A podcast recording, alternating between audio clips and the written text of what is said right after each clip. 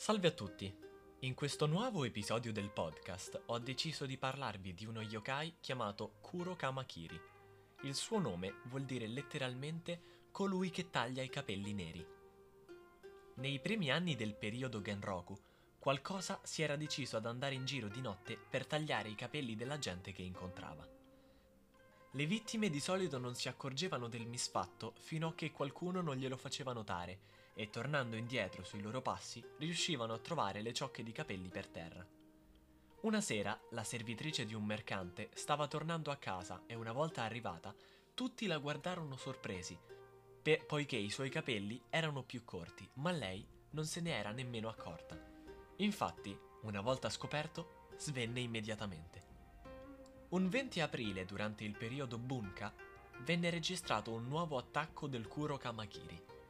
Quando un servitore di un uomo famoso andò ad aprire alla porta, sentì un grande peso sulla sua testa e non appena andò a controllare cosa fosse, si accorse che una ciocca di capelli era appena caduta.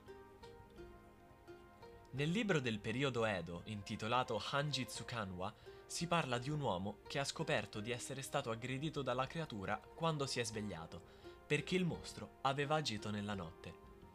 C'è da dire che il modo di agire del Kuro Kamakiri è molto raffinato, infatti nessuno si è mai accorto della sua presenza durante il taglio di capelli, ma solamente in seguito. Nonostante ciò, non si conosce ancora il motivo per cui il Kuro Kamakiri taglia i capelli delle vittime. Alcuni anziani dei villaggi credono che a tagliare i capelli sia invece il Kamikiri Mushi, ovvero insetto che taglia i capelli. Non si sa il perché, ma esisteva una sorta di incantesimo per sfuggire alle imboscate del Kuro Kamakiri, che però non sembrava funzionare al meglio. Questa formula è Ikoku Yori Akuma no Kase no Fukikuruni Soko Fukimodose Ise no Kamikaze, che vuol dire dall'estero arriva il vento del diavolo, il vento del dio di Ise lo caccia via soffiando.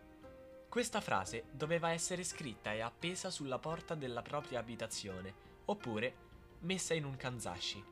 Per chi non lo sapesse, i kanzashi sono i tipici ornamenti solitamente a forma di fiore che vengono messi nei capelli come fermagli. Per questo episodio è tutto. Spero vi sia piaciuto e vi invito a contattarmi su Anchor, Spotify, Spreaker, Instagram e Facebook con il nome Mostri e Spettri dal Giappone. La copertina è stata realizzata da Proppa Drawings. Potete cercarla su Instagram per darle sostegno con le illustrazioni. Editing a cura di Diego Anzi su Instagram. Vi chiedo di supportare le nostre pagine sui social network e condividerle con i vostri amici. Grazie dell'ascolto. Ci vediamo nel prossimo episodio. Ciao!